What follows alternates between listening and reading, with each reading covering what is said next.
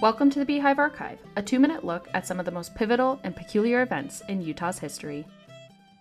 In 1934, a historic drought ravaged the United States at the height of the Great Depression.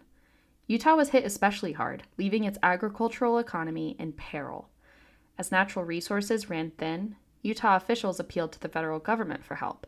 With good planning and cooperation, Utah made the most of the aid and narrowly weathered the crisis. Utah hadn't seen such little rain since 1856, with precipitation only half the yearly average. Governor Henry Blood sprang into action.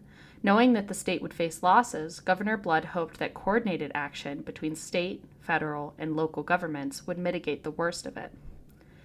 Before coming up with a plan, the government needed to see what shape Utah's fields were in.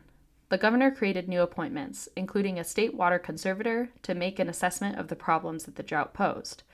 The conservator found that groundwater and reservoirs were drying up too rapidly to last throughout the season. Farmers would need to prioritize watering their higher value perennial crops, such as orchards, and let other plants die to preserve water. This put livestock herds at the risk of starvation, since farmers would barely be able to store enough alfalfa to make it through the winter. One historian, Leonard Arrington, wrote that, quote, even the grasshoppers were starving. Governor Blood appealed to President Franklin Roosevelt, who promptly responded with $1 million. With that money, Utah administrators quickly funded hundreds of water conservation projects.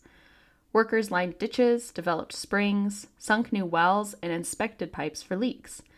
The U.S. Department of Agriculture bought livestock that were in danger of starving and distributed the meat to the unemployed. Utah officials also lobbied for long term solutions to drought problems leading to the construction of Deer Creek and Pineview dams. With federal assistance, Utah weathered the worst of the disaster until November, when a few drops of rain finally fell. Utah officials earned high praise from the federal government for their swift and efficient actions, as well as their cooperative spirit. Find sources and past episodes of the Beehive Archive at utahhumanities.org. For the Beehive Archive, a production of Utah Humanities, I'm Megan Weiss.